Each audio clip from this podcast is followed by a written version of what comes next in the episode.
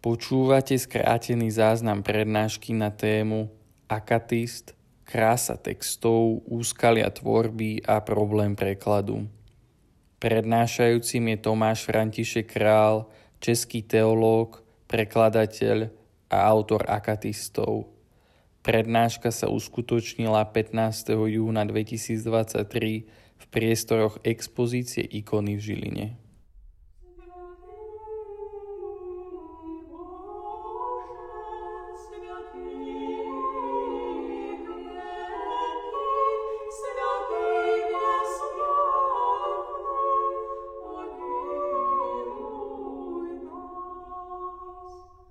Jmenuji se Tomáš Král a jsem absolventem Teologické fakulty České univerzity v Českých Budějovicích.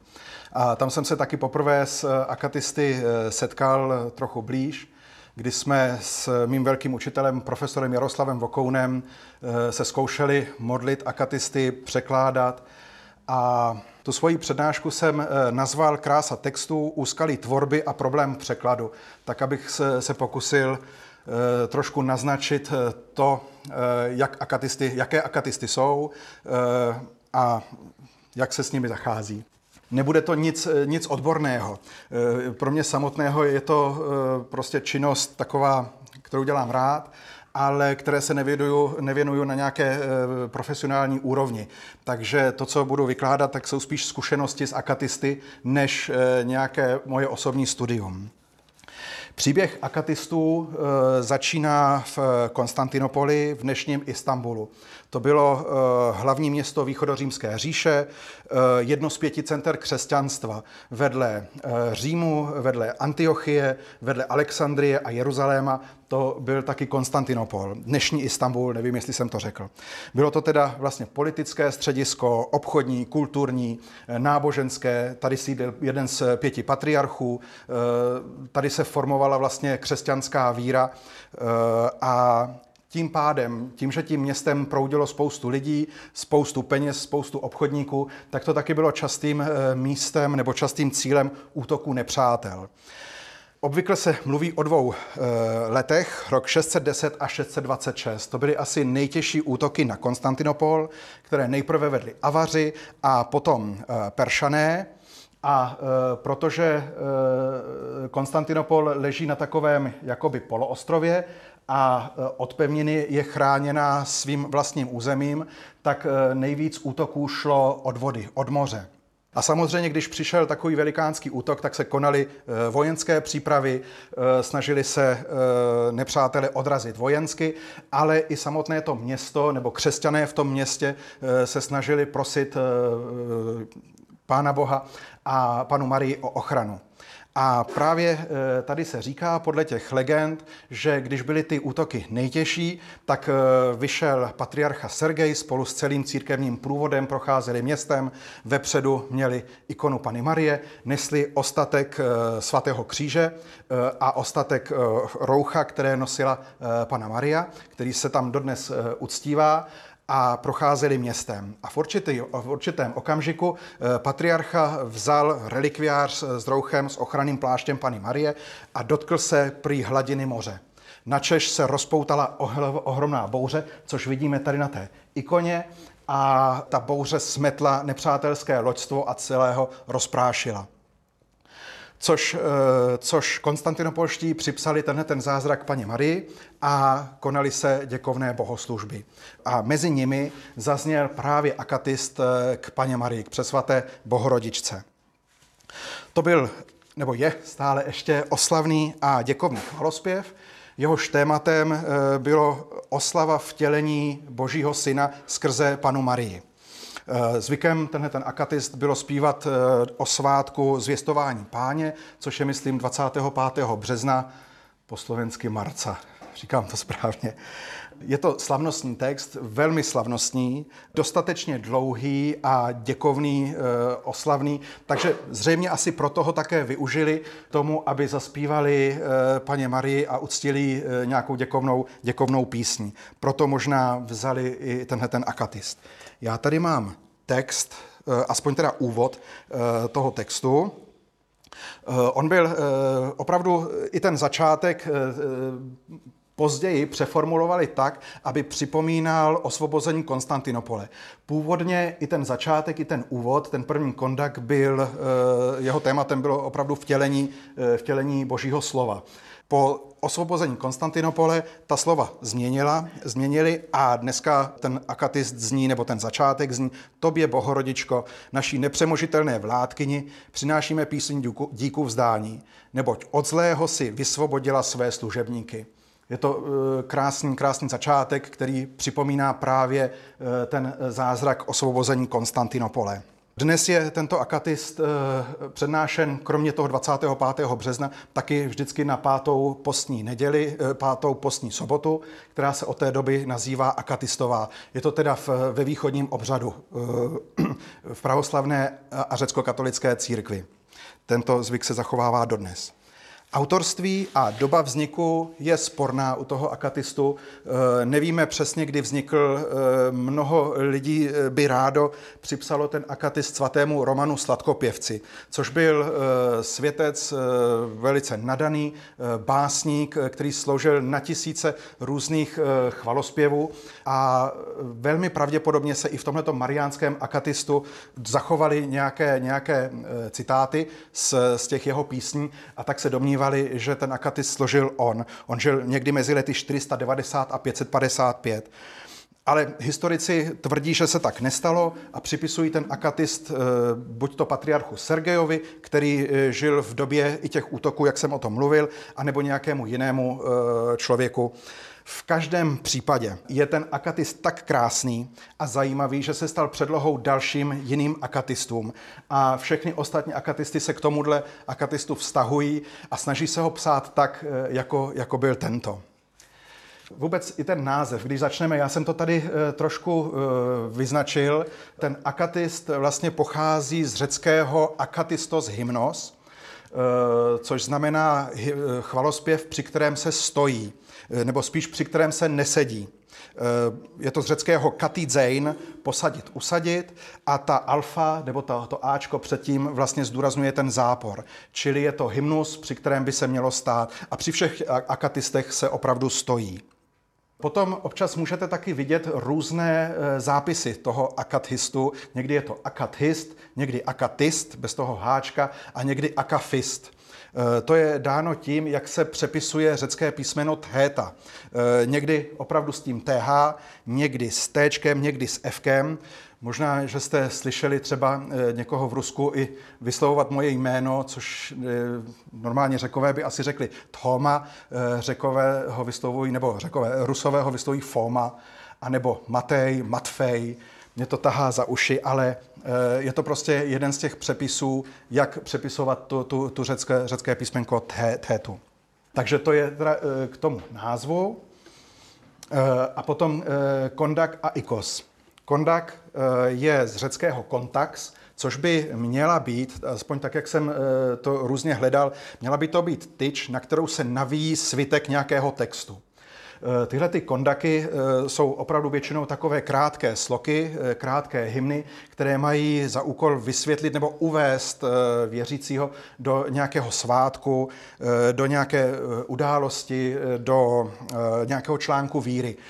Většinou, když na začátku bohoslužby, která je slavená k, nějakému, eh, k svátku nějakého světce nebo nějaké události eh, z písma z Nového zákona z Ježí, o Ježíši Kristu, tak ten eh, kondak právě zpívá, co dnes prožíváme, co dnes slavíme a jaký to má význam v těch čtyřech větách nebo dvou větách. Ikos je potom z řeckého slova oikos, což je dům a je to zase velmi krátká sloka, která by měla, která má za úkol rozvést ten kondak. Eh, buď to eh, chytí nějaké téma, které, eh, o kterém ten kondak pojímá, nebo nějaký motiv, jednu věc, anebo jinými slovy zopakuje to, co ten kondak navrhuje. Já jsem se ještě snažil najít nějakou přesnější e, definici, ale popravdě řečeno e, se mi to nepodařilo. Jaký je rozdíl mezi tím kondakem a ikosem, protože oni jsou využívány e, nejenom v, u akatistů, ale i různě po v jiných hymnech, v jiných i při bohoslužbách a vždycky ten kontext jim dává trošku jiný význam. Ale tohle to je asi takové nejzákladnější. Kondak navrhuje téma, a ikos ho jakoby nese nebo doplňuje, nebo rozvíjí případně. Po takovém kondaku a ikosu ten akatist je vlastně rozčleněn do 13 kondaků a 12 ikosů, které se střídají. Vždycky tam máte první kondak, první ikos a takhle to pokračuje až ke 13. který potom e, stojí sám. A každý ten kondak a ikos doplňuje 13, e, 12, respektive 13 e, takzvaných chajretismů, což jsou takové invokace nebo zvolání k tomu svědci. Ten chajretismus je zase z řeckého slova chajré, což je eh, raduj se v, v překladu. Tohleto raduj se eh, byl obvyklý antický pozdrav, eh, chajré, raduj se, chajréte, radujte se, něco jako měj se hezky, buď šťastný, podobně jako my se dnes zdravíme, buď zdrav, nebo buď pozdravena, zdrávas. A najdeme ho i v eh, evangelích, když třeba Archanděl Gabriel navštíví panu Marii, taky eh, řecky, aspoň teda v tom řeckém eh, textu pozdraví chajre ke charitomene, což je raduj se milosti plná. Nebo my bychom to už dneska přeložili, pokud bychom to raduj se chápali opravdu jako pozdrav, tak bychom to přeložili jako zdrávas milosti plná. Ježíš zdraví ženy stejným pozdravem po svém skříšení, chajréte, buďte pozdraveni nebo radujte se. A zase můžeme váhat, je to příkaz, radujte se, anebo je to opravdu jenom takový klasický pozdrav, buď zdrav eh, a, a, a tak. Má to potom svoje, svoje, svůj rozdíl. Eh, Jidáš eh, zdraví úplně stejným způsobem Ježíše, když říká chajré rabi, raduj se mistře a dává mu ten polibek z rady v Gecemanské zahradě. My to dnes překládáme jako buď zdrav mistře, ale mohli bychom to přeložit úplně stejně, raduj se, mistře. A nebo vojáci, když se Ježíši vysmívají a tlučou ho, tak ho zdraví Chagreho Bazileus ton Judajon, buď zdrav králi židovský, nebo raduj se králi židovský. Jedna facka za druhou a do toho raduj se, buď zdrav. Takže i u, těch, eh, u těchto invokací bychom eh, to mohli chápat dvojím způsobem. Buď to raduj se, já jsem si tady jako příklad doplnil, raduj se, že jsi poznal Krista, tak aby ten, eh, ten příkaz toho raduj se byl skutečně patrný. Raduj se, že si poznal Krista, raduj se z toho. A nebo buď pozdraven ty, který si poznal Krista. Eh, už jsem viděl překlady eh, i s tím buď pozdraven, takže tady třeba u toho mariánského akatistu by to bylo buď pozdravena ty, skrze kterou nám radost zazáří nebo zazářila. A nebo buď pozdravena, neboť skrze tebe nám radost zazáří, i, i to by šlo, zdravíme tě, protože jsi výjimečnou ženou. Ale nejčastější, i protože se to objevuje v těch nejstarších staroslověnských textech, tak eh, nejstarší a nejčastější je právě tahle ta varianta raduj se a většinou je to i tak překládáno, i tak psáno opravdu s tím úmyslem, aby se radoval ten dotyčný, že něco zažil, že, eh, je, že patří Kristu. Eh, potom ten 13. Eh, ta 13. invokace, ta se vlastně objevuje i v závěru prvního kondaku a eh, v závěru vždycky té jedné, té jedné jak to říct, té jedné várky těch invokací jako jakýsi refrén. Takže ono to eh, vlastně, když to tam máme, eh, uzavírá to ten eh, první kondak, abychom ti mohli zpívat Raduj se nevěsto nesnoubená a tuhle, tenhle ten reference potom opakuje vždycky po těch 12 invokacích na závěr. Ale týká se to jenom prvního kondaku, u toho druhého a následujících dalších kondaků, ty se potom uzavírají zvoláním Aleluja. Tohleto Aleluja asi víte, že pochází z hebrejského slova. Eh, je to vlastně složenina dvou slov, alelu, což je díky, a ja eh, zastupuje Boha. Bohu díky. Protože eh, Židé mají zakázáno vyslovovat boží jméno, ani ho nepíší a, a když tak jenom naznačí, tak i v tomto případě to takhle je. Ono by to mělo vlastně pokračovat alelu Jahve. Ale protože tohleto jméno se nevyslovuje, tak je jenom naznačeno. Aleluja. A proto i tohleto slovíčko, ať je to eh, akatist k paně Marii, ať je to akatist eh, k jakýmkoliv dalším svědcům, tak je vždycky vstažené k Bohu. Tady eh, to sice není řečeno, tady se to vlastně jenom jakoby uzavře, jak můžeš zvěstovat panenské početí bez muže. Aleluja. Ale Já jsem tady eh, vzal ještě příklad z akatistu k paně Marii, ochránkyni křesťanského lidu, neboli k pokrovu Pany Marie, k ochraně Pany Marie. A tady je ten eh, závěr, v tom závěru to eh, lepší vyznívá. Proto tě spolu s tvým synem oslavují věřící všech věků a zpívají Aleluja. Ale nespívají tobě, Bohorodičko, ale Bohu. Potom ten ikos eh, následující, ten končí eh, další větou, když k tobě s vděčností volají, ale ty invokace, o kterých jsme eh, mluvili tady, tak ty už jsou opravdu vstaženy k tomu svědci nebo k paně Marii a, a tak dále. Takže to je takový velký rozdíl. A pak kondak čtvrtý, pátý, šestý je vždycky uzavřen tím Aleluja. A tahle ta třináctá invokace se objevuje už jenom, vždycky až jenom v závěru těch, těch zvolání témata akatistů. Říkal jsem vlastně, že eh, ten mariánský akatist eh, byl tak eh, zajímavý a tak krásný, že se k němu, že se jím inspirují i ostatní akatisty. A e, takže vznikají akatisty k nejrůznějším tématům. E, akatisty k nejsvětější trojici nebo k jednotlivým osobám trojice, tak jako jsme třeba na začátku v té modlitbě slyšeli úryvek z akatistu k duchu svatému, akatisty k andělům a netělesným bytostem, k archandělu Michailovi, Gabrielovi, Rafaelovi, ostatním k andělu strážnému, akatisty k svatým starého i nového zákona, akatist k proroku Eliášovi, ale i akatisty tady třeba ke svatému svatému Mikuláši a potom eh, k dalším k apoštolům a mohli bychom pokračovat až do nekonečna eh, celým kalendářem církevním. Eh, potom jsou akatisty, které opěvují milostné ikony Pany Marie. Nevím přesně, jak takové ikony nazývat. Nazývám je milostnými. To jsou takové ty ikony poutní, za kterými, nebo takové ty typy významných ikon. Mluvili jsme o tom předtím. Ikona Pany Marie sedmibolestné, nebo ikona Pany Marie ustavičné pomoci. Tak i, i najdete akatisty, i které opěvují i takovéto ikony, akatisty, které opěvují nebo vysvětlují teologická témata, třeba e, tajemství nejsvětější Eucharistie a, a podobně. A, a potom už jsou děkovné, klasické, prosebné a kající. Já jsem tady vybral, abyste ochutnali trošku krásu těch akatistů, tak jsem vybral pár příkladů, které e, stojí opravdu za to. Eh, třeba tady eh, akatist k našemu pánu Ježíši Kristu, nebo častěji se uvádí akatist k eh, nejsladšímu Ježíši. Já si spíš myslím, že by se to asi mělo překládat k nejlaskavějšímu Ježíši než nejsladšímu, to zní tak jako zvláštně. Tady třeba ten úryvek se stoupil na zem, aby do nebe pozvedl ty, kteří zpívají Bohu Aleluja. Což je moc hezké, takové ten naznačení toho, což ty akatisty dělají eh, takovým poetickým, krásným poetickým způsobem, eh, říkají vlastně docela složité nebo podstatné věci. Bůh se stupuje na zem, aby do nebe pozvedl ty, kteří ho uctívají. A nebo Bůh byl celý na zemi a přeci neopustil nebe, což si může dovolit jenom Bůh, který je jediný v trojici.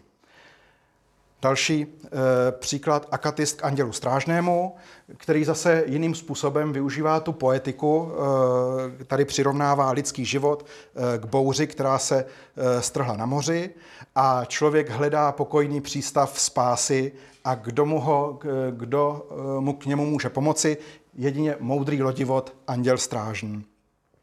Což je taky moc hezké, moc hezké přirovnání.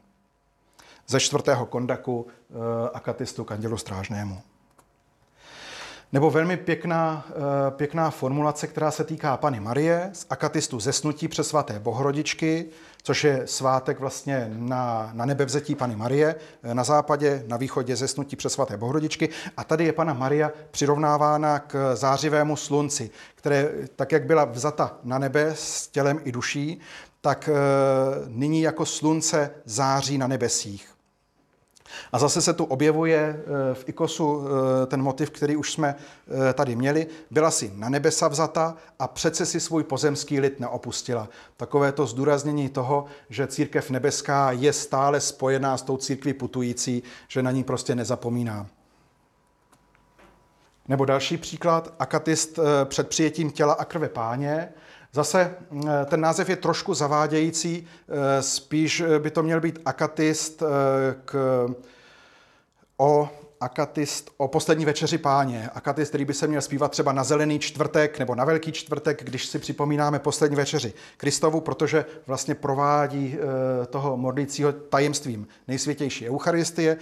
A tady zrovna nádherným způsobem se spojuje ta událost prvního Adama, který zatoužil po plodu, a Adama druhého, taková ta typologie Adam Christ, eh, první Adam a Adam Kristus, jako poslední člověk, pro závis ďáblovu a pro žádostivost zakázaného plodu celý lidský, ráj, celý lidský rod ztratil ráj. Ale přijetím tvého přečistého těla a krve e, povstávají k prvotní důstojnosti, protože lékem proti hadovu ušknutí a semenem spásy je tvoje tělo a krev. Což je velmi, velmi hezké, velmi hezké obrazy. Další příklad, akatist našemu pánu Ježíši Kristu, lékaři duše i těla. Tenhle jsem překládal, když začal covid eh, a když všechno vypadalo dost beznadějně. A tady třeba právě v druhém kondaku eh, zaznívá krásná věta, když si nebeský otče spatřil zkázu lidského rodu, zatoužil si po jeho záchraně. Je to prostě jasné. Jakmile nebeský otec vidí, že se něco děje jeho dětem, okamžitě eh, vystupuje na pomoc. Nebo další zjištění, ty však nezatracuješ hříšníka spolu s jeho hříchy, ale milostivým okem schlížíš na pokání v lítosti konané. Ovšem nejkrásnější metafory a přirovnání jsou právě v tom akatistu k Matce Boží Paně Marii, eh, kdy tady eh, se Pana Maria přirovnává třeba k hlubině, která je skrytá i očím andělským. Je to prostě takové, ta její osoba je takové tajemství, že je nepochopitelná i andělům, natož nám lidem. A nebo zase taková, takové zvláštní přirovnání, nebo spíš paradoxy, nosíš toho, který vše podpírá. A nebo přirovnání k nebeskému žebři, si jako nebeský žebřík, po němž Bůh se stoupil, ale zároveň si mostem, který spojuje nebe i zemi a pomáhá e, putujícím ze země do nebe. Naopak, zase na druhou stranu.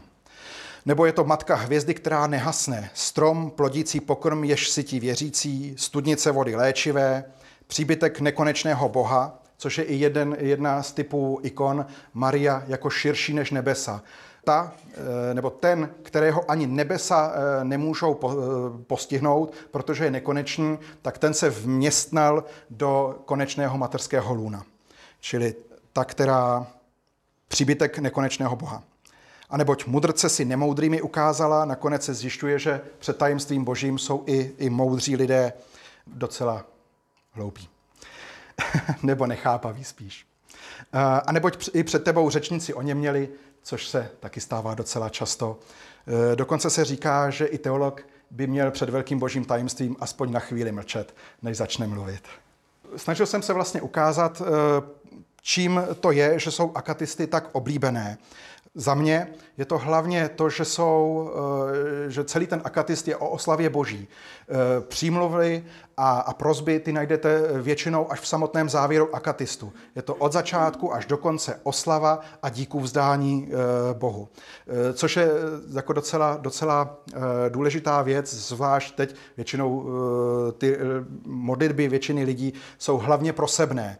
Ale tady máte motiv anebo inspiraci k modlitbě, která je opravdu výhradně oslavná a děkovná. Ta druhá, eh, druhý důvod, čím jsou tak oblíbené, je právě ta poetika. Poeticko-teologické a biblické zkratky, které se tam objevují, tak jak už jsem eh, vám je tam ukazoval, anebo velmi intenzivní, upěnlivá modlitba. Vlastně od začátku až do konce eh, se neustále, neustále vzývá Bůh, svědci a, a, oslavují se. Ale to taky bývá eh, důvodem, proč eh, nejsou oblíbené akatisty. Protože se mnohým lidem zdají příliš mnohomluvné, ukecané, protože neví, na co se mají soustředit. Ty invokace, to je jedno, raduj se za druhým a je to vlastně takové, taková neosobní modlitba.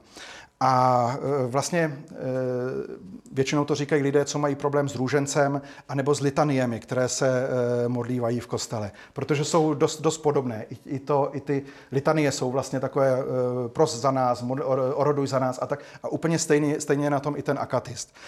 A na tohle já vždycky říkávám, že akatist vlastně vytváří jakousi atmosféru pro toho modlícího se. Vy se nemusíte soustředit po celou dobu, možná, že to po vás ani nikdo nechce. Autor samozřejmě ano, ale e, je to těžké.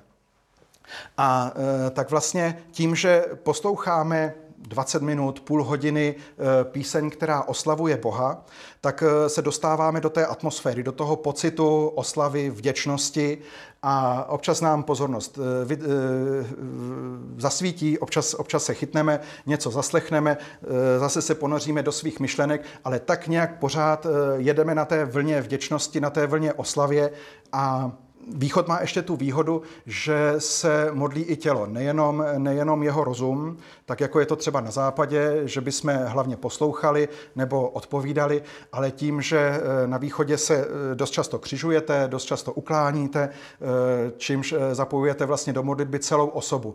A to i ten akatist vám nabídne. Můžete klidně při té 13. invokaci se pokřižovat, trochu zase se vrátit do, do pozornost zase k tomu akatistu a, a prostě, prostě plynout. Jak říkám, je to dost podobné jako u těch eh, litaní nebo růžence. Taky prostě člověk pluje na vlně eh, těch témat a občas spozorní, občas vypne. Je to lidské. Tak. Eh, slíbil jsem, že budu mluvit taky o úskalých tvorby a problémech překladu. Já se věnuju překladům akatistů už několik let a všímám si tam některých věcí, se kterými eh, zápasím a kvůli kterým se mi třeba do překladu některých akatistů ani nechce. A e, na základě téhleté činnosti e, jsem si potom sformuloval pár základních principů. Je to opravdu jenom základní takové naťuknutí, možná, že jich je víc, možná, že někde jsem se zmílil a, a nebude to aktuální, záleží na vás. Když byste chtěli k tomu něco dodat, budu jedině rád, protože asi nejhorší věc, co se může člověku stát, když si nemá o, o svých problémech s kým popovídat. U nás u křesťanů je to dost časté, že si vlastně nemáme s kým popovídat o vlastní víře. A e, u každé činnosti je to vlastně podobně. Ať je to řemeslník, e, autor nebo překladatel, bude to dost, dost podobné. Takže když, budete, když od vás uslyším nějaké podněty, kritiku, budu, budu rád. Jak už jsem říkal, akatist, a to je asi, myslím, to nejzákladnější, co se e, překladatelům a nebo autorům, když by se vám potom chtělo psát nějaký akatist, tak e, to bude jedině dobře, tak nejzákladnější věc je, že akatist je skutečně oslava Boha a jeho svatých v modlitbě a skrze modlitbu. Od začátku až do konce by měla znít jenom chvála a vděčnost. Prozby e, si nechte do jiných modliteb, a nebo až na závěr. Akatist, tak jak se mi zdá, a to, proč ho vlastně ten člověk eh, píše, eh, je důvodem je toho, že je výsledek poznání, anebo projev nějakého úžasu. Já jsem tady, eh, mám tady jednu, jednu ukázku a zkusím, se, zkusím vám přiblížit, proč si to myslím. Jedná se o chvalospěv a ty slova chvály, vděčnosti, které následují, tak většinou následují po nějakém poznání, po nějakém úžasu, po nějakém zjištění. Eh, je to asi tak, jako představuju si to, eh, jako když eh, teolog anebo kdokoliv jiný studuje, čte, přemýšlí o Bohu a vlastně se noří a to jeho poznání roste a ten člověk vlastně žasne nad tím, jaký je Bůh. A z tohohle úžasu můžou vzniknout dvě věci. Buď to velký teologický traktát, anebo chvalospěv. Eh, někdo dokáže obojí. Třeba svatý Tomáš Akvinský napsal spis o Eucharistii, ale zároveň napsal potom krásnou píseň Adorote devote, eh, klaním se ti v roucně. A, to je, a eh, tohle to je přesně, přesně to, co mám na mysli. Užasl nad tajemstvím Eucharistie, to, co se dalo napsat racionálně, to udělal v tom svém spisu, v tom svém traktátu, a to, ale to, co se dalo napsat srdcem, to už mohla být jedině slova chvály. A e, díky tomu e, vzniká i akatist. Je to na základě nějakého zjištění, poznání, úžasu, kdy člověk e, buď to řekne jenom sláva tobě Bože, anebo zaspívá celý akatist. Nebo může to být po nějakém mystickém zážitku, po vhledu do, do nějakého tajemství božího, kdy ze srdce vytrysknou slova chvály. Taky se říká, čím srdce oplývá, tím ústa přetékají. A e, tahle ta mystická zkušenost je většinou nevýslovná a právě díky té poezii, kterou e, můžeme využívat jako lidé nebo využíváme, tak právě ty poetické metafory to nevýslovné tajemství nejlépe, nejlépe dokážou reprodukovat. Případně je to taky ale eh, akatist vyjádření vztahu k Bohu, vztahu ke svatému, eh, který má k nějakému svěci vyjádření lásky, obdivu, úcty. Eh, ten světec buď to mi vyprosil nějakou velkou milost, anebo ani nemusel vyprosit. Prostě jeho život obdivuji a chci ho, chci ho oslavit. A vzniká, vzniká chvalospěv. Takže, jak, jak říkám, to se netýká z podstaty věci jenom teologů nebo mystiků, ale každého z nás. Každý z nás jednou za čas prostě z plna hrdla a, a, a z hlouby svého, své duše a srdce eh, prostě najednou prostě potřebuje Boha chválit, vzdát díky, Bohu díky, sláva tobě Bože, něco krátkého, anebo i něco delšího. A když, eh, když je to akatist, o to, o to lepší. Tahle ta délka toho akatistu je taky trošku ošidná a myslím si, ale to je zase jenom můj pohled. Možná, že mystici to nepotřebují, ale eh, já jako, jako jenom takový příštipkář, eh, ano, a to je eh, kontemplace nebo eh, reflexe toho, co člověk zažije.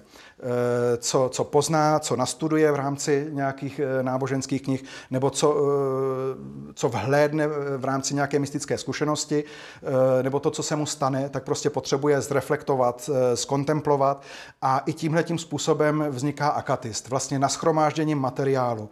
Rozmyslím si, o čem, co chci vlastně chválit, o čem chci zpívat a naschromáždím si k tomu materiál. Ono už třeba jenom těch invokací, když máte 12, 12 částí toho akatistu a ke každé musíte vymyslet 12 eh, zvolání, je to přibližně 150 eh, invokací, což je dost, dost náročné na, na fantazii.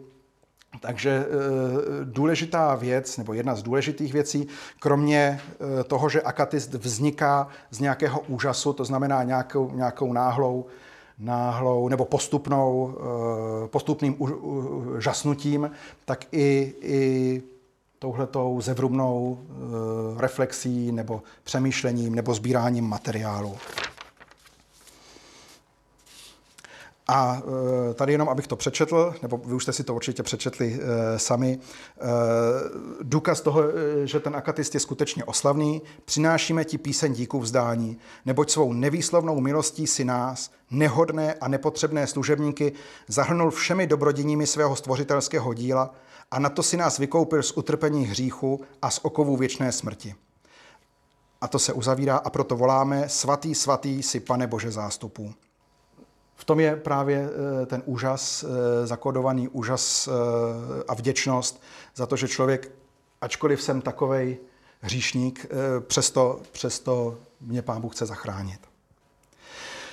Další věc, která je, myslím, dost důležitá, je taky teologická správnost a biblický rozměr. Já vždycky říkám, že ne všechno, co vypadá zbožně, je taky teologicky správné a ne všechno, co zní zbožně, je taky logicky správné. Mám tady e, na mysli e, třeba právě v tomhle akatistu se to moc hezky ukazuje. E, většinou máme tu tendenci vzývat toho světce, jako by to byl sám pán Bůh. Jako by on byl autorem všech těch zázraků, ale není to pravda. Světec je člověk jako my všichni ostatní a všechny milosti a zázraky, které on koná a rozdílí, jsou od Boha. On je jenom prostředníkem. A e, to je dost časté, že e, akatisty a modlitby se obrací k tomu svědci a jeho vlastně prosíme, ale, aby to udělal. Ale my ho vlastně prosíme o přímluvu, aby to Pán Bůh udělal, aby on umluvil, uprosil Pána Boha a on nám to dal. Ten, kdo e, se dokáže Pánu Bohu nejvíc podbízet a nejlépe ho obměkčit, tak to ten potom patří mezi ty nejoblíbenější světce, jako třeba svatý Mikuláš nebo právě Pana Maria. A e, ten akatist, který jsem tam dal, nebo tu, ten, tu ukázku, akatist k svatým divotvůrcům a nezištníkům Kosmovi a Damianovi, on to e, pěkně ukazuje. Cituje tam vlastně jeden z výroků Kosmy a Damiana, kteří jsou vzýváni jako, jako divotvůrci, jako lékaři, e, nezištní lékaři, kteří právě uzdravovali nezištně bez, bez nároku na, na mzdu. A oni to tam říkají, vaše neduhy neléčíme vychytralostí mágů, ale mocí spasitele našeho Ježíše Krista. A citují přímo jeho, zadarmo jste dostali, zadarmo dávejte. A to je právě jedna z těch eh, důležitých věcí. Eh, ten akatis by měl být teologicky správný. A tohle to je nejčastější, nejčastější takový nešvar u, u těch akatistů, že se všechny ty dary teda připisují právě tomu svědci a ne Pánu Bohu. A e, ne všechno, co zní zbožně, je logicky správné, to vám ukážu potom v dalších e, ukázkách. Mám většinou na mysli e, vztahy mezi větami, kdy to, co tvrdíme, tak nevyplývá potom ze závěru, nebo ten závěr je tak jakoby ve vzduchoprázdnu, ale to vám ukážu potom u, u textů, na kterými mám velký otazník a nevím, co s nimi, nebo nějak jsem si s tím poradil, ale nemyslím si, že, že by to bylo přijatelné. A potom druhá věc, ty akatisty eh, mají svůj biblický rozměr. Ono se zdá, že východní církev eh, je dost eh, chudá na četbu písma. Eh, zatímco západní obřad eh, má eh, tři cykly liturgické, kdy se pročte během tří let se pročte celé, celé písmo, nebo téměř celé, a věřící ho mají aspoň naposlouchané, tak na východě je to tak, že máte vlastně jenom jeden liturgický rok a jedno, jedno, jeden pořad liturgických textů z písma. A ty se ještě dost často opakují, není to žádná moc velká kvalita. Aspoň teda co do poznání Bible. Ale co východ má, co má trošku západ, ale ne, ne tolik. Eh, na východě eh, biblické texty a odkazy jsou přítomné právě v těch liturgických eh, chvalospěvech. A to někdy dost jako takovým způsobem, že člověk vlastně musí Bibli znát, aby těm chvalospěvům mohl porozumět. Já jsem tady vybral pár příkladů, třeba hned ten první akatist podle kajícího kánonu svatého Ondřeje Kréckého. Tenhle ten kánon kající se zpívá počas Velkého postu eh, před eh, Velikonocemi a je skutečně velice kající. Když se do něho začtete, tak máte pocit, že jste ty největší hajzlové, já to řeknu rovnou, omlouvám se za to slovo, ale ty největší eh, propadáci, ty největší červy, jaký na zemi můžou být. Do postu se to hodí, v postu nic proti ničemu. A e, Ondřej, pak někdo vytvořil e, na základě toho kánonu svatého Ondřeje Kréckého, vytvořil i akatist. A cituje tam právě některé ty úryvky z toho, které jsou velice kající. A jeden z nich je třeba pošpinil sobě v sobě obraz tvé podoby. Odkaz na, na Adama. marnotratný syn, jsem jako marnotratný syn eh, a v hříchu jsem promarnil své dědictví. Odkaz na eh, jedno z podobenství eh, v Evangeliu. Jako Gechází jsem v zajetí lásky ke kovu stříbrnému. Gechází byl, byl služebníkem nebo žákem proroka Elíši. A ten eh, kov stříbrný, to je sekera, kterou on potom hodil eh, do potoka. Eh, myslím, že v druhé knize královské tam k tomu najdete ten příběh. Hřích mě oděl do šatu, aby skr- skryl skvrny mých vášní a tak mě vyslékl ze šatu bohem utkaného. Zase Adam a Eva, kteří, kteří poznali, že jsou nazí a Bůh je musel odít, udělat jim kožené suknice, ale hřích je, e, nás vysléká i z toho, co nám Pán Bůh dal a e, ukazuje, ukazuje skvrny. Nebo naopak, hřích nás odívá do šatu, aby skryl skvrny, aby si jich nikdo nevšiml, zatímco Bůh nás od těch skvrn očišťuje. E, ty jsi Bůh, který zkoumá ledví, odhaluje úmysly i skutky, odkaz na žalm, anebo dobrý pastýři, nalezni mě jako ovci, jež, eh, trne, eh, jež v trnech hříchu hyne, eh, odkaz zase na, na evangelium a přirovnání Ježíše Krista k dobrému pastýři. A tohle to myslím, že, že je taky důležitá věc, že akatist, kromě toho, že by měl být teologicky správný, tak eh, by měl obsahovat i tenhle ten biblický rozměr. Prostě eh, ta inspirace eh, Biblí jako základním pramenem božího poznání je, je u těch akatistů naprosto, naprosto jasná. No, věc taková trošku problematická, zvlášť ve vztahu mezi katolíky a pravoslavnými. Ale myslím, že docela důležitá, ekumenický rozměr akatistů. Tady nemyslím si, nebo nemám na mysli to, že bychom měli naše texty nějak přizpůsobovat, eh, nebo něco zamlčovat eh, z článků víry, které vyznávají jeden a druhý ne, třeba katolici pravoslavní a protestanti, a, a nebo katolici a, a pravoslavní proti sobě. Mám spíš na mysli to, aby ty modlitby, které vytváří ať ta uh, autoři té či oné církve, aby uh, ty texty byly otevřené, abychom se je mohli modlit společně když už na to přijde, anebo budeme mít tu ochotu. A já jsem tady použil eh, jako ukázku akatist pravoslavný ke svatému Prokopovi. A vedle je můj text pro, pro porovnání, abyste věděli, co mám na mysli. Pravoslavný akatist píše, kráčel si ctihodný Prokope v modlitbách a půstech za božskou hvězdou svatého pravoslaví. Eh, jako kdyby svatý, zrovna svatý Prokop je totiž eh, světec, který zemřel v roce 1053, to znamená ještě před velkým schizmatem. Eh, v Čechách je to jeden z velkých zemských patronů a je skutečně společný jak pravoslavným, tak i katolíkům.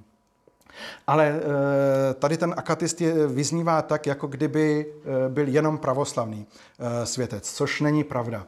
A kdyby byl psán ekumenicky Eh, vstřícně, tak by třeba zněl za božskou hvězdou eh, pravé víry, což může být ta pravoslavná i třeba i víc než katolická, ale je to, eh, je to ekumenicky vstřícnější, než to postavit denominačně. Navíc mám takový pocit, když se začteme do životopisu svědců, že ten světec, pokud je to skutečný a pravý světec, tak je ekumenický. Nenáleží ani jedné z těch církví. On prostě miluje Boha a miluje lidi a tím pádem je, je otevřený eh, jakémukoliv, jakému, jakékoliv denominaci. Samozřejmě jsou eh, teologické problémy, které se musí řešit, ale myslím, že ten světec by na to měl být, nebo bývá na to občas eh, povznesen. Ale jak říkám, ono se to dá sformulovat takhle. Já jsem se to pokusil potom sformulovat tímhletím způsobem, eh, třeba vyzvedli tvé ostatky jako poklad lidu křesťanského, aby, eh, protože jeho ostatky jsou skutečným pokladem jak pravoslavným, tak i katolíkům. A eh, společně se považujeme za křesťany, vyznáváme Boha v Trojici a uctíváme Ježíše Krista jako Pána Boha a Spasitele, což by měl být jako jeden z těch, z těch momentů, prvků pravé, pravé církve nebo církve Kristovi. Já jsem trošku tady ujel eh, v tom, a to tam dávám, abych kopnul i sám do sebe a nejenom do pravoslavných křesťanů, nebo aspoň do toho autora. Svatý Prokop byl potom svatořečen eh, papežem. Ale protože já moc nemám rád tyhle ty nová slova, tak jsem mu tam dal jeden z těch eh, jeden z těch přízv, jedno z těch přízvisek, jak papeže nazýváme, náměstek Kristův. Nejsem si jistý, jestli by to bylo ekumenicky vstřícné, proto ho tam dávám. E, vlastně e, svědci e, na východě jsou kanonizováni ne na základě nějakého vyhlášení, ale na základě přenesení ostatků. V okamžiku, kdy to společenství církevní se smluví na tom, nebo uzná svědce za, nebo toho člověka za, nebo uzná jeho život za svatý, tak vyzvednou jeho ostatky z hrobu a přenesou je někam do chrámu nebo na nějaké významnější místo. To je akt eh, kanonizace. Na západě je to trošku, trošku jinačí, ale jak říkám, eh, nechávám, nechávám na, na, na zvážení eh, všech ostatních. Sám si teď zpětně myslím, že to vstřícné moc není a že bych to mohl udělat jinak, ale, ale patří to zase do těch dějin. I když teď mě napadá, že třeba takový světec, jako byl třeba Robert Bellarmín, což byl taky tvůrce pravověří katolického, eh, ten by se asi na tu denominaci úplně nepovznesl, ale eh, ta moc eh, boží, která ve světcích působí, tak většinou bývá ekumenická. Ale je to jeden, jeden z principů, které, který já osobně považuji za důležitý a otázka je, jestli se s tím stotožní někdo jiný, nebo jestli e, zůstane, e, zůstane na té pozici, na které je. Pro mě je důležitější eh, napsat takový text, abychom se ho mohli modlit společně. Mám tady ještě jeden bod, než, přijdu, než přejdu k tomuhle, eh, a to je věrnost tradici a přeci současně. Eh, zase nemám, nemám na mysli eh, to, že bychom měli se nějak přizpůsobovat dnešní době. Těchto z těch diskuzí o věrnosti tradici a, a, a současnosti, těch je zvlášť teď docela dost, ale mám spíše na mysli aktualizaci těch textů tak, aby byly srozumitelné současnému člověku. Teď jsem překládal Akatis ke svaté Aně a tam je jeden z motivů, Eh, kdy, protože ona byla neplodná a ve starém zákoně se neplodnost považovala za hanbu, eh, vlastně za trest boží. Ale dneska, když asi by se to většinou modlili matky nebo ženy, které by rády měly děti a nemohou, tak myslím, že Oni sami už by se nechápali, že žijí v hanbě, ale v bolesti nebo v nějaké utrpení. A tak je otázka, jestli přepisovat ten akatist a aktualizovat ho, aby, se, aby byl pochopitelný současnému člověku, anebo ho nechat v původním znění. Což je prostě jeden z, z otazníků, který mám i v rámci své, své činnosti, ale za chvilku o tom budu, o tom budu mluvit víc. A nebo když už se píše nový akatist, tak tam se můžou eh, vnést nová témata, která eh, neřešili naši předci, ale zase takovým způsobem, aby eh, byla zachována struktura toho textu, anebo tradice, prostě to téma, nové téma, nahlížené nahlížené očima, očima tradice. Ale to jsou taková témata, opravdu to říkám jenom jako takový princip, jenom naťuknutí pro vás, kdybyste o tom chtěli e, přemýšlet, e, sám si nad tím lámu hlavu a, a jak vidíte, mluvím dost, dost nejasně, právě protože samo to téma je takové široké a docela složité.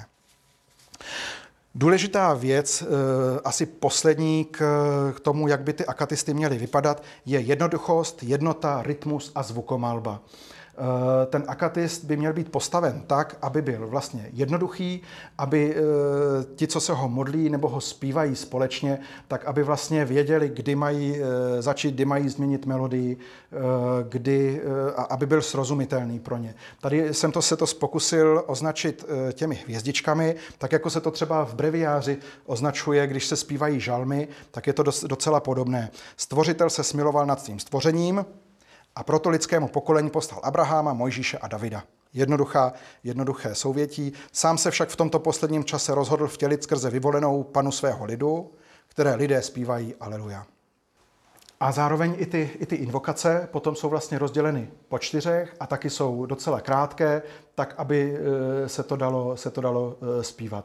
Já tam většinou v těch akatistech eh, si ti autoři nelámou příliš hlavu s tím, jestli se jim to rimuje, a nebo jestli to končí podobně.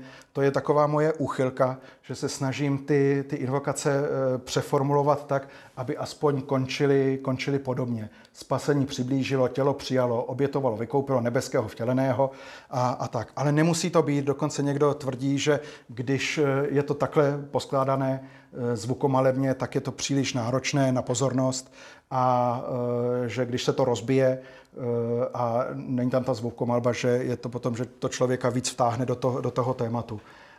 Nevím, posuďte sami. Sám nevím, je to prostě jedna, jedna, jeden z otazníků, který u toho mám. Tak, poslední část. Akatisty k ochráncům země české, akatisty, které já píšu. Tam to byly příklady překladů, tohle to je autorská činnost. Právě proto, že ty překlady mě úplně neuspokojovaly, právě díky těmhle těm nešvarům. A tak jsem se pokusil jich několik e, sám napsat. Kdybyste o ně měli zájem, jsou v češtině, teda to se omlouvám. I když teď by měl vít akatist k Aně Kateřině Emerichové ve slovenštině v nakladatelství Zachej, tak třeba ten vás zaujme. Ale tady jsou, když tak k rozebrání, kdybyste chtěli euro za, za jeden akatist dát, nebo když se vám nechce dát euro, klidně si je vemte a, a, a to třeba se vám budou líbit. Ale já jsem se e, k tomu dostal přes e, našeho vikáře, přes vikáře apoštolského exarchátu, monsignora Milana Hanuše, který jenom tak v legraci nadhodil, že když už se to překládá, že bychom mohli eh, vytvořit akatist k svaté Anešce České. Tahle ta světice nemá s východem vůbec nic společného, jenom to, že sídlo apoštolského exarchátu je hned vedle klášteru, kde svatá Aneška žila. A tak si tehdejší první apoštolský exarcha Ivan Javinec řekl, že by bylo hezké, kdyby se stala patronkou řecko-katolické církve v Čechách. A e, tak proto, proto jsme k ní e, vytvořili, vytvořili akatist. A e, když už jsme měli svatou Anešku, tak jsem si říkal, že by bylo fajn teda vytvořit akatisty i k dalším svědcům. Třeba právě proto, že ty pravoslavné akatisty byly takové moc uzavřené, e, ne, ne příliš otevřené. Takže e, vznikl, vznikla vlastně tahle ta, knížečka k, ke svědcům, kteří jsou na svatováclavském, na Václavském náměstí v Praze, na tom, na tom pomníku, to znamená svatý Václav, svatý Vojtěch, svatý Prokop, svatá Ludmila a svatá Aneška.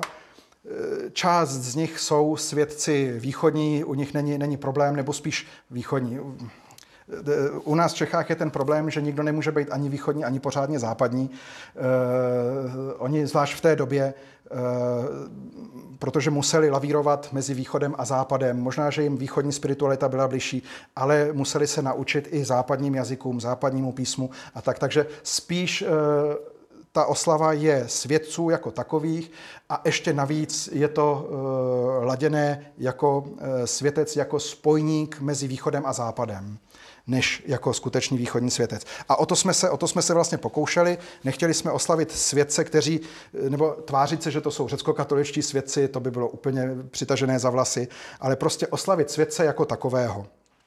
E, navíc ještě potom vznikly další akatisty e, k svaté Zdislavě, což eh, byli už potom svědci, kteří s východem neměli vůbec nic společného. Ty možná ani nevěděli, že vůbec nějaký východ existuje.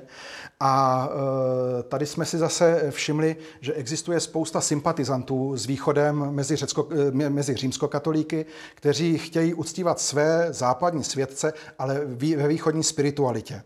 A e, potom existují Ukrajinci, u nás v Čechách jich máme hodně, nevím jak, jak vy, u nás řecko-katolická církev je vlastně ukrajinská, kteří e, obdivují třeba sochy Jana Nepomuckého, k tomu ten akatis vznikl taky, a e, mají ho rádi nebo si ho oblíbili právě proto, že je v té barokní, české barokní krajině, ale to bude určitě i u vás. Eh, dost podobné a chtěli eh, modlitby, které by se mohly modlit, které by jim byly blízké. Takže je to opravdu na takové spojnici. Asi tak, jako když se eh, píšou ikony k západním svědcům. Tak jsem si říkal, tak když už se píšou ikony k západním svědcům, tak proč by nemohly existovat taky akatisty k západním svědcům.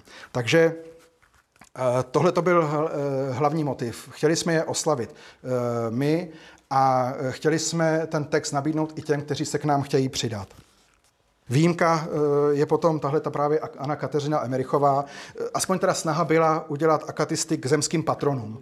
Eh, Emerichová je výjimka, to není zemská patronka, ale to je jediný akatist, který vznikl na objednávku, kdy Dominikán slovenský páter Rafael Tresa možná, že ho znáte, nevím, mě oslovil, jestli bych nechtěl napsat akatist k Aně Kateřině, že tady na Slovensku se do toho nikomu nechce.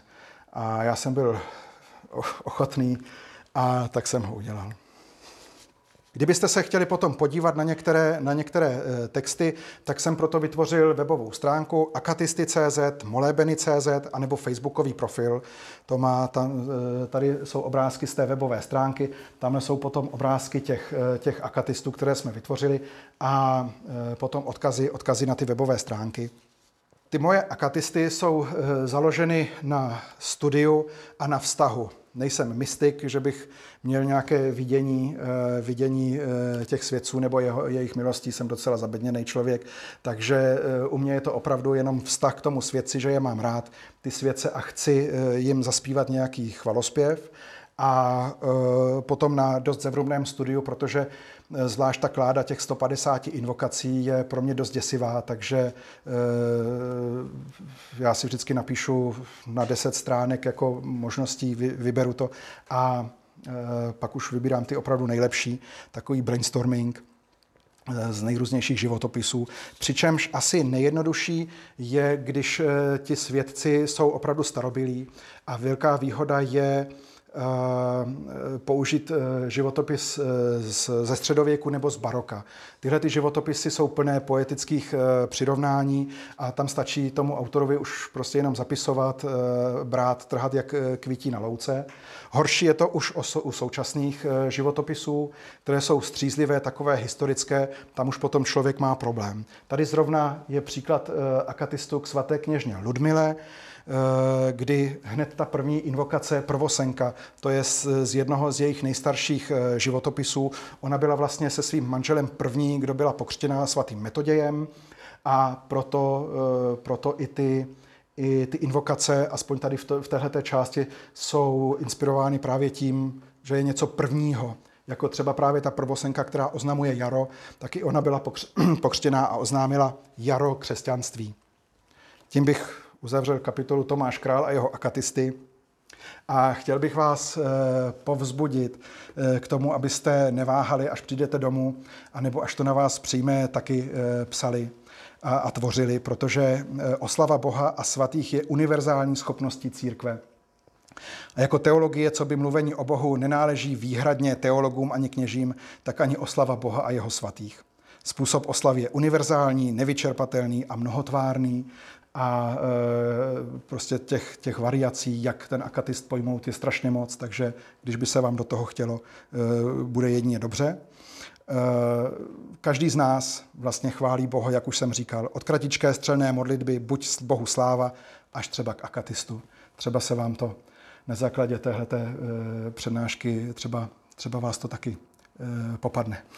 A e, tahle ta snaha hezký vyjadřuje právě tahle ta část akatistu k nejsvětější trojici, kterou bych chtěl e, skončit jako modlitbou. Kondak devátý.